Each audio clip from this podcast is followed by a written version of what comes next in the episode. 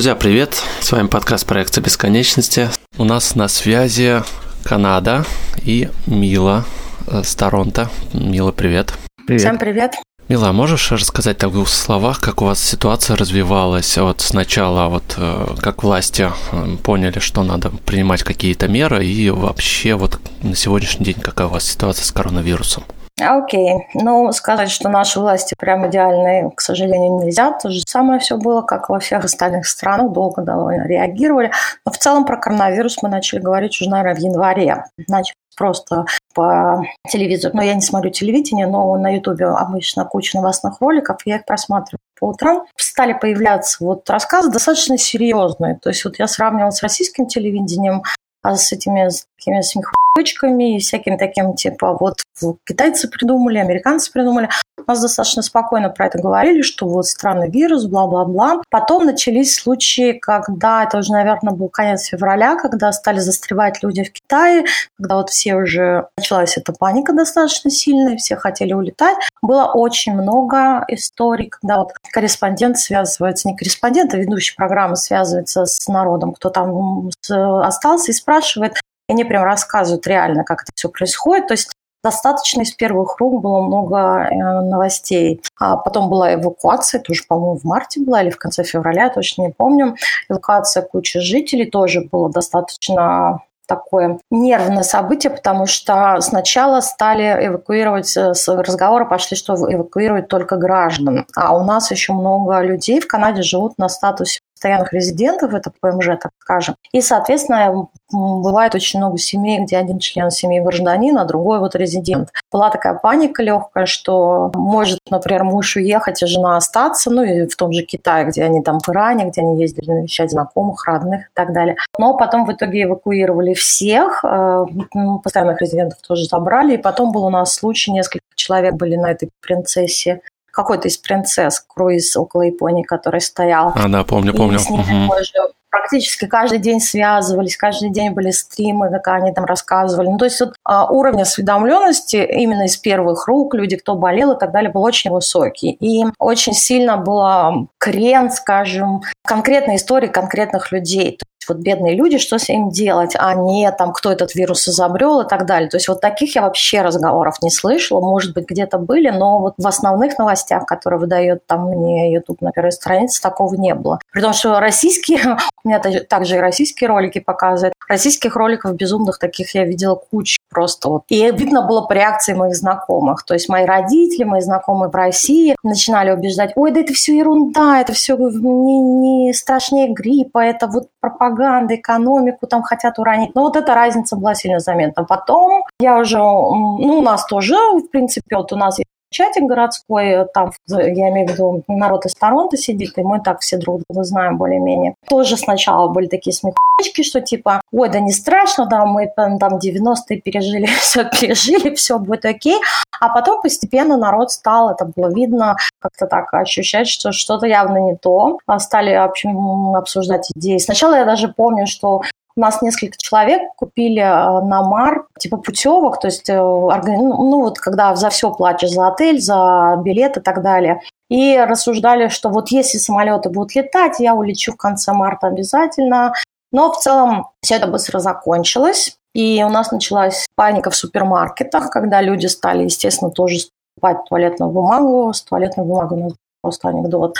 То есть невозможно реально было нигде купить туалетную бумагу, и людям, у которых она в этот момент заканчивалась дома, было просто тяжеловато. И наши общения в чатике напоминали время СССР. Вот в том-то магазине, на том-то углу я видел несколько пачек туалетной бумаги. Если туда поедете, успеете, она у вас будет. Примерно в таком духе было. Ну, естественно, власти призывали санитайзеры, туалетная бумага, вот это вот все. Призывали перестать там паниковать, перестать все скупать, все будет все будет хорошо, но люди, я думаю, э, как бы у кого с выживальщицкими скиллами, понимали, что лучше сейчас запастись, э, чем потом мучиться, бегать, искать. А из продуктов что вот. скупали в основном?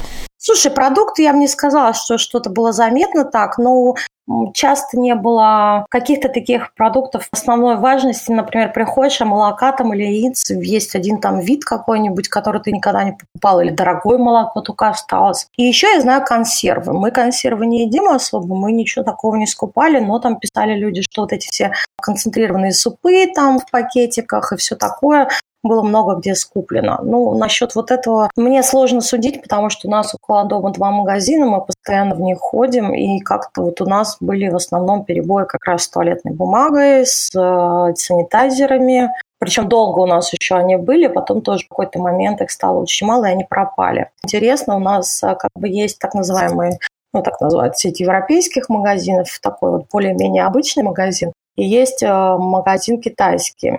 То есть это тоже супермаркет, но он такой в полном а, в то, что едят китайцы, ну и, соответственно, очень много обычной еды там. И мы всегда туда ходим, там подешевле цены намного и так далее. И там, на удивление, было мало людей. Сначала мы ну, шутили, что типа, мол, наверное, думают, что вирус китайцы там типа, привезли и так далее. Но слушайте, оказалось, что люди реально так думают. И оказалось, что у нас очень много было таких ксенофобных историй, когда дети там начинали ссориться с э, одноклассниками, что, мол, вы вирус там изобрели, что-то такое. Ну, то есть, короче, как во всем мире дураков очень много, к сожалению. Но мы в китайский магазин ходим довольны и радуемся, что там очень мало было народу, и все было как раз. То есть мы не пострадали ни от какого отсутствия никакой еды, у нас было хорошо. И с середины марта уже все пошло серьезно, то есть начались обсуждения карантина, начались обсуждения того, что нам не хватит э, ИВЛ и всего остального. Я должна еще сказать, э, мы сами, правда, про это не знали, вот узнали, что, оказывается, когда SARS был, Канада очень сильно пострадала. И оказалось, что очень, очень было много здесь смертей и так далее. И, в общем, была такая надежда, что прошлый раз научил, и на самом деле, вроде бы, да, действительно так и получилось, что более были готовы, чем в прошлый раз. Но, тем не менее, не сказать, что это как-то прям сильно Канада отличается в цифрах. Нет, очень долго сдерживалась, но потом все-таки пошло-поехало. У нас, по-моему, я не помню точно, но я точно помню, что была кто-то съездил в Иран, когда там как раз был пик у нас ранцев много, и разнес, соответственно, еще какие-то случаи были. Но, в общем, сначала все контролировалось, как в любой другой стране, один, два, три случая, а потом полетело. И это была середина марта. Все стали говорить о том, что э, надо работать, начинать из дома. Просто это вот прям компании. Не было еще никакого там объявления конкретного, по-моему, карантина. Было все так. Но уже пошли э, разговоры именно так, что, скажем, Кому-то на работе заставили проверить все ноутбуки, как они выходят там из дома на работу, работают ли VPN и так далее. У кого-то были пробные дни, то есть вот э, из дома все работали. И в итоге я хорошо помню, это 15 марта была пятница. Я как раз ездила в даунтаун, и было очень много людей. Я встретила, это было очень забавно видеть, кто шел вот прямо с мониторами домой. То есть было понятно, что люди, скорее всего, будут следующую неделю работать дома. Несли мониторы, несли системные блоки, а, несли туалетную бумагу. Вот это было очень забавно видеть из финансового квартала такие товарищи в очень стильной одежде, они всегда такие в костюмчиках, все. И, значит, туалетная бумага под мышкой. И э, с понедельника уже объявили, 15 было марта, просьбу всем, кто может работать из дома, работать из дома, стараться никуда не выходить, бла-бла-бла. Но это было такое, скажем так, довольно мягкая еще рекомендация.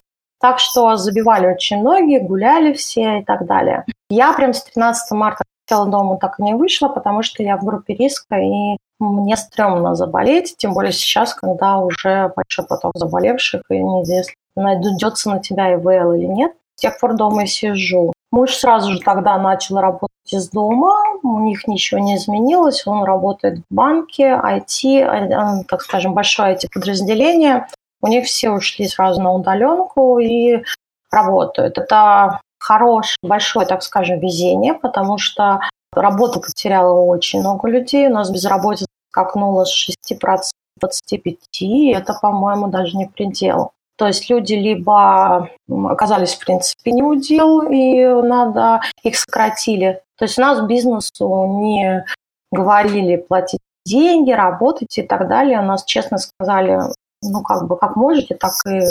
существуйте. И, соответственно, задачу обеспечения граждан на себя взяла сразу власть. У нас э, люди могут подаваться на специальное пособие, которое как раз для emergency ситуации. Это 500 долларов в неделю, канадских долларов.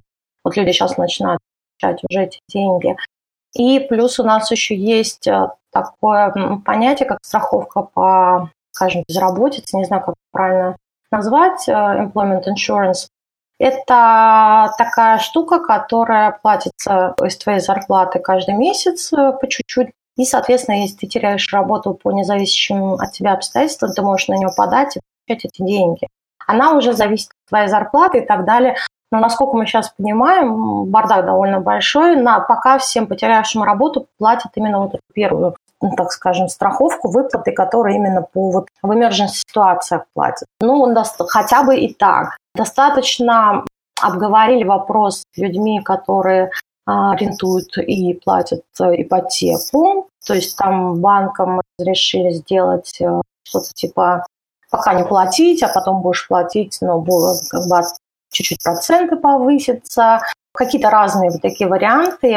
Так как у нас ни ипотеки, никаких долгов нету, я не вникала, но в целом а, так или иначе, если вот у тебя вообще нет денег, пока можно не платить, и, возможно, это даже никак не скажется там на твоих как кредиторы и так далее. Ну, в общем, надеются люди. И также запретили выселять людей, то есть вот сказали, что никто не может быть выселен, кто арендует квартиру или дом до конца хотя бы карантина, в общем, до того времени, как люди работу найдут.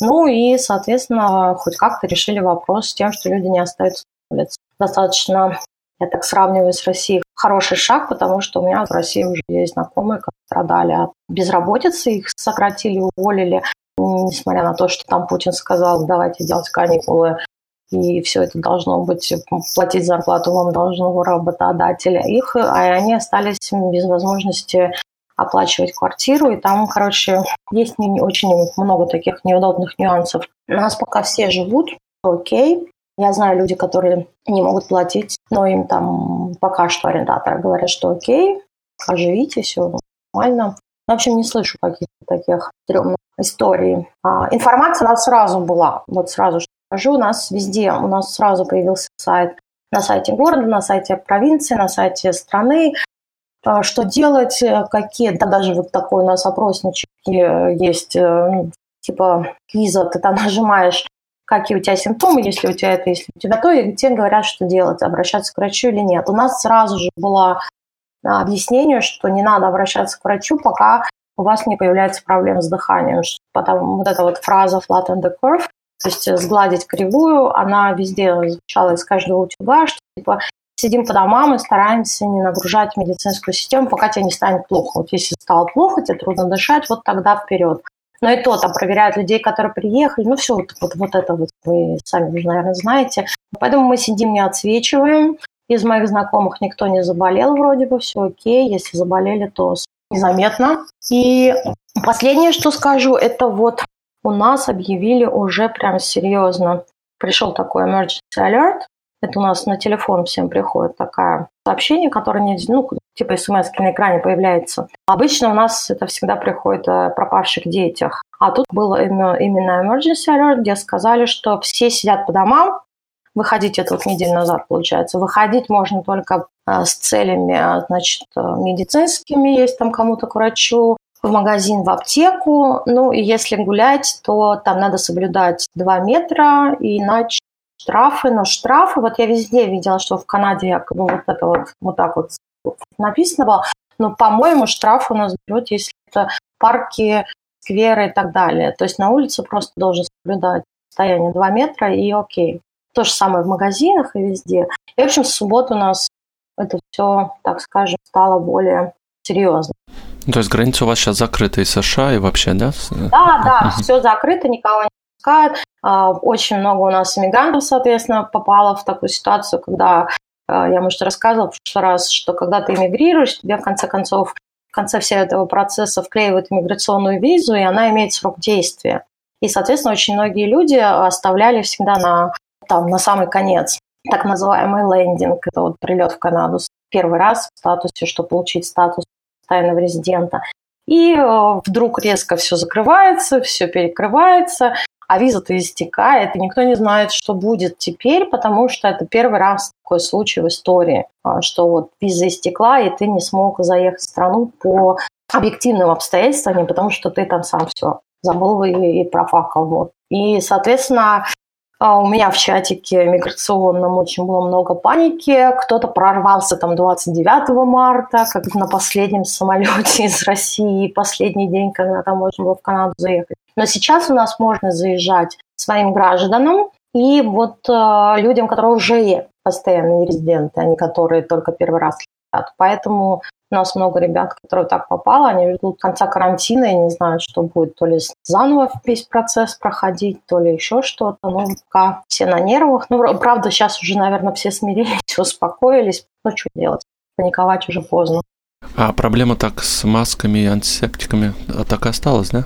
Ну, собственно, да, все это можно заказать, но очень большие сроки, соответственно, там моем руки. Но антисептики здесь вообще, в принципе, обычно у всех есть, потому что здесь достаточно сильно развита вот эта вот культура, куда не зайдешь, там в любое учреждение очень много получается всегда антисептик на входе, то здесь люди гораздо больше ими пользуются, и у нас, например, просто они были. И нам на карантин точно хватит, потому что особо никуда не выходим. Маски сначала то же самое говорили, что маски носить не нужно, потом стали говорить, что маски носить нужно, потом появилось очень много инструкций, что любая маска, даже сшитая самостоятельно, так или иначе защищает. Не на 100%, естественно, все равно люди стали делать маски самостоятельно. Ну, в общем, вот это вот все есть.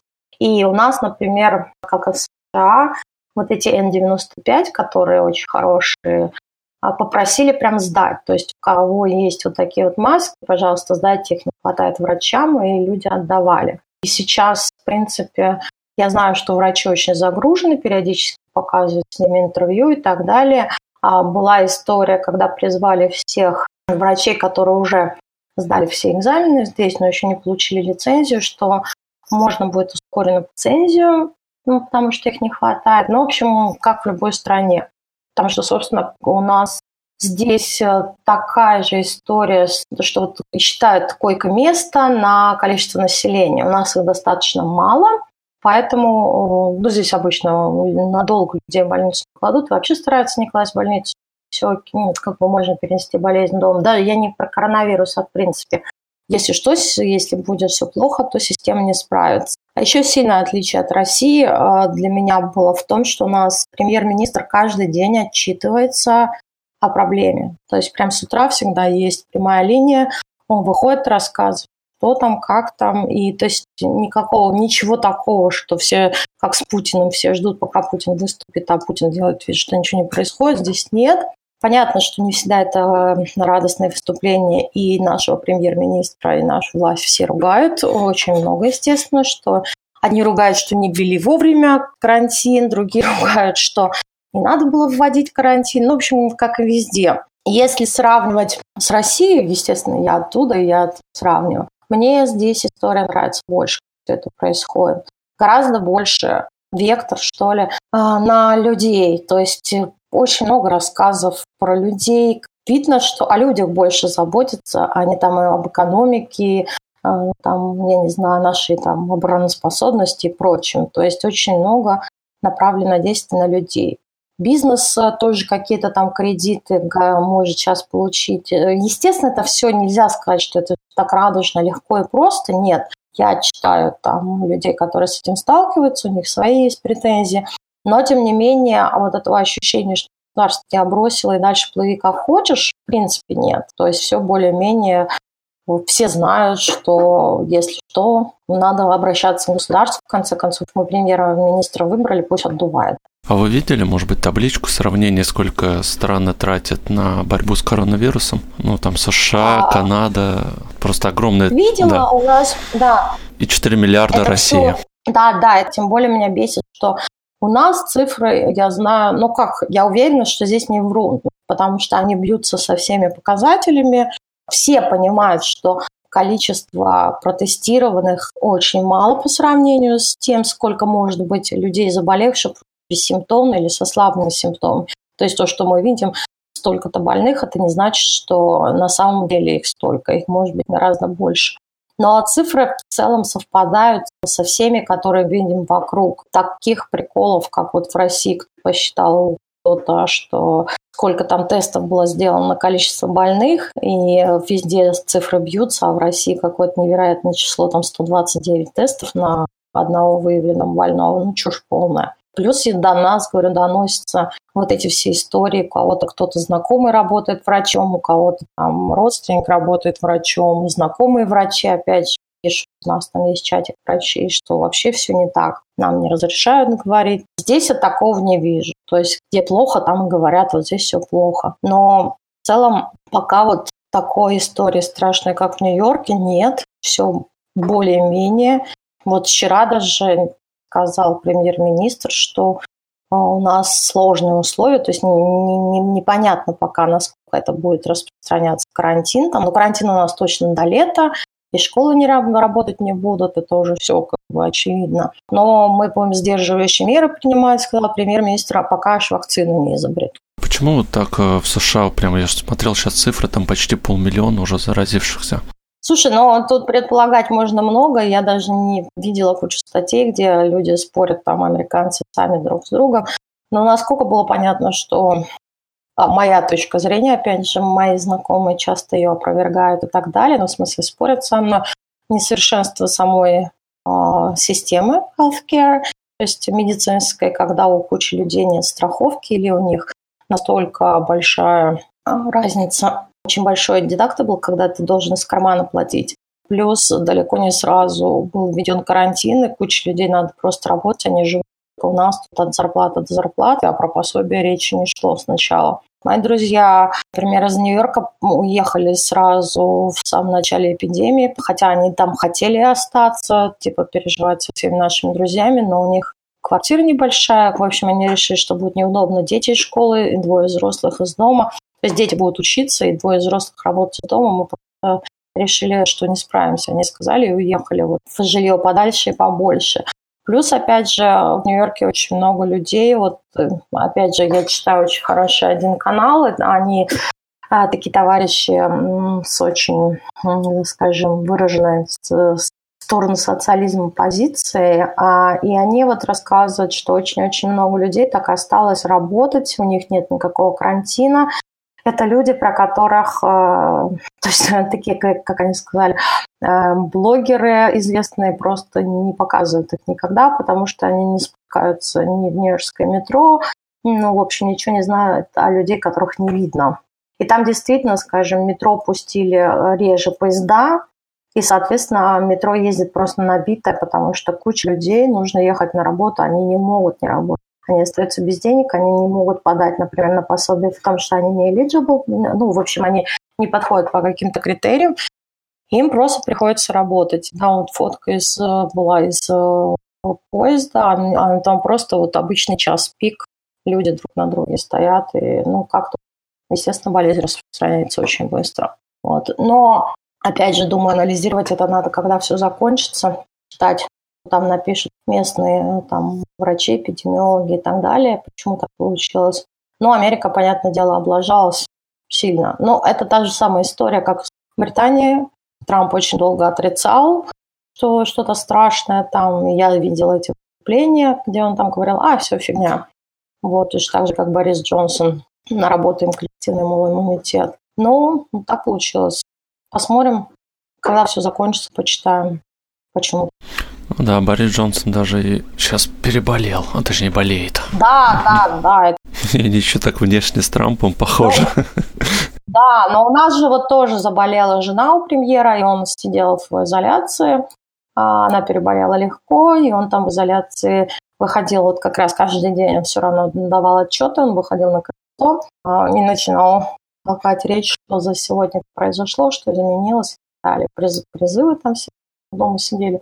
Ну, то есть в этом плане у нас вот отчетность и э, то, что власть держит руку на пульсе, это видно. Пусть это даже кто-то оценивает как популизм, но тем не менее вот этого вот ощущения, которым делятся сейчас все мои знакомые из России, что спрятался и все, я в домике, а вы тут разбираетесь, хотите, в принципе, нет. Какая у вас сейчас ситуация в Торонто? Сколько там заразившихся, смертей?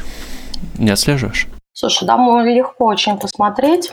Я как раз, когда в первые дни начала, а, ну вот это все началось, я стала смотреть, что я могу найти по ситуации в моем городе, э, где я сейчас живу, в Торонто, и, соответственно, в Уфе и Питере. Очень было хорошо видно, что именно с доступностью информации. Вот, то есть я прям захожу, набираю Торонто коронавирус, даже не сайт, ничего.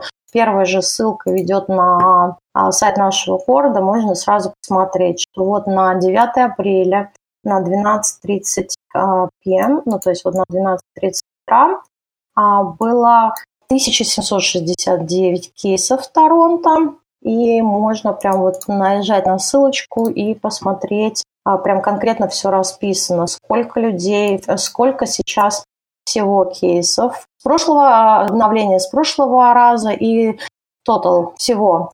Сколько подтверждено, сколько возможно, сколько людей госпитализировано, сколько находится в интенсивной терапии, сколько умерло, сколько выздоровело, а сколько врачей диагностировано было с э, вирусом, сколько медсестер и сколько других э, специалистов медицинской системы диагностировано. То есть вся, да, прям вся подробно. информация. Угу. Да, очень подробно. По а, провинции было так, что прям писали, каждый день обновлялось, ну там в режиме реального времени, там прям было сколько человеку лет, какого он пола, откуда, возможно, вирус, то есть там прилетел откуда-то, еще что-то, еще что-то. То есть вообще, вот говорю, с доступностью информации мне э, очень нравится. Все подробно. Я даже знаю, что кто-то критикует где-то еще подробнее, но если сравнивать, как мы получаем информацию в России, вот именно не как мыть руки, а что происходит. Конечно, небо и земля. И все есть, все цифры есть, есть вся информация контактная. Можно в Твиттере следить, можно там телефоны всякие указаны. Ну, то есть вот связаться всегда можно. Хотя куча недовольных людей, которые рассказывают, что вот они там, ну, и я их прекрасно понимаю, что вот есть все симптомы, меня не хотят тестировать, а тестировать не хотят тестов мало. Слава богу, в моем окружении ни у кого ничего страшного не было, поэтому э, конкретно как это происходит, я не знаю. То есть с первых рук информации нету, ни у кого нету ни заболевших так в близком кругу. Ну, понятно, у нас нет знакомых более старшего возраста. Да, у меня вот э, несколько мыслей таких возникло. Вот, а, например, вот один такой вопрос, может быть, он немножко риторический такой, но тем не менее. Вот сейчас многие говорят, а, что нужно сидеть дома, да, и не обращаться к врачу до появления, значит, дыхательной недостаточности, uh-huh. да, какой-то, чтобы, да. так сказать, разгрузить медицинскую систему. А вот такой вопрос, а где вот та грань, когда тебе дышать тяжело, потому что у всех э, разные организмы, то есть у кого-то могут там паника начаться, если нос заложен, да, условно. Нет, нет, естественно, это понятно. Но вот поэтому я сказала, что в самом начале у нас появился прям на главном тест, э, если вы... А, там на вдох, а, по-моему, что-то такое, да? Там 10 секунд. Да, там, короче, было прям расписано. Если вы где-то были, если вы что-то делали, если там то, то, то. Но, и опять же, были телефоны, где можно было Сейчас я не знаю, как они там особо звонят или не звонят, но они сначала были, конечно, очень забиты. Телефоны были, где ты прям звонишь, тебя, тебя спрашивают, какие у тебя симптомы, и говорят, что тебе делать. То есть нужно тебе ехать, не нужно тебе ехать. То есть можно было позвонить, если вот как раз ты не знаешь, от паники у тебя это или от, на, на самом деле от болезни, да. и тебя там квалифицированно Интересно. достаточно объяснят. Но вот я слышала, что кто-то там пробовал звонить, и у него ничего не вышло, он там провисел на телефоне час, так и не добрался до там, оператора. Но в целом каких-то историй нигде пока не возникает. На самом деле это большой показатель, потому что, в принципе, канадская пресса заточена сильно на то, чтобы выявлять недостатки системы, и э, здесь скорее напишут о том, о плохих случаях, чем вот о хороших. И поэтому, если вот в прессе пока там не кремит какие-то случаи, то, скорее всего, их не было. То есть вот таких плохих, когда там человек умирал, а за ним не приехали и так далее. Потому что здесь это невозможно. Здесь э, журналисты обязательно об этом напишут, обязательно это найдут. Ну, я по такому не слышала. Возможно, что-то такое было. Но вот опять же говорю, из первых рук практически невозможно достать эту информацию, потому что у меня даже если кто-то болел, ну, опять же, люди не знают, коронавирус это был или просто обычная ОРВИ, а, никто не дошел до проблем вот с дыханием. На самом деле я сама переболела непонятно чем в начале, вот я 6 недель аж болела, с января по конец февраля практически. Я не знаю, что это было, но у меня как раз первый раз в жизни были трудности именно с дыханием а во время простуды. У меня такого никогда не было. То есть я мне тяжело было дышать, я сходила к врачу, мне выписали там лекарства. Не сказать, что они прям сильно помогли, но у меня постепенно это прошло. И сейчас я думаю, интересно, что это было. Надо будет потом, когда появятся тесты на антитела, протестироваться и посмотреть. Вот. Ну, было бы кстати, здорово, да, если бы я на самом деле переболела, да. да. Но вот теперь люди просто даже не знают. Возможно, кто-то уже переболел 10 раз, но он не может там никуда выходить, а, потому что он там социально ответственный. Вот это, конечно, плохой момент. Но, опять же, повторю, у нас не было этих тестов в достаточное количество, как в Штатах. Сейчас вот изобрели уже какие-то быстрые тесты, но я думаю, что всех тестируют в итоге. Все-таки сейчас уже много вариантов этих тестов, чтобы просто понять, э, посадить именно тех, кто не болел в карантин, а все, кто переболел, пусть он уже там будет работать. Но опять же, нет информации, непонятно, возможно ли им повторно заразиться. То есть такая ситуация, что никто ничего не знает. И, соответственно, очень много у нас появилось диванных экспертов, естественно, которые знают, как надо, которые сразу начали критиковать. Вот, все делается неправильно, все делается не так. Но я думаю, что настолько не рядовая ситуация, что вряд ли в принципе, кто-то что-то бы сделал так, кроме вон Южной Кореи, еще пара стран, э, потому что вот, ну, менталитет немножко другой. Люди хотят свободы и, соответственно, э, не готовы жертвовать ею своими прогулками. Ну, сейчас уже не так, да а, из-за какого-то там коронавируса. Да, но у меня больше всего... Ну, посмотрим.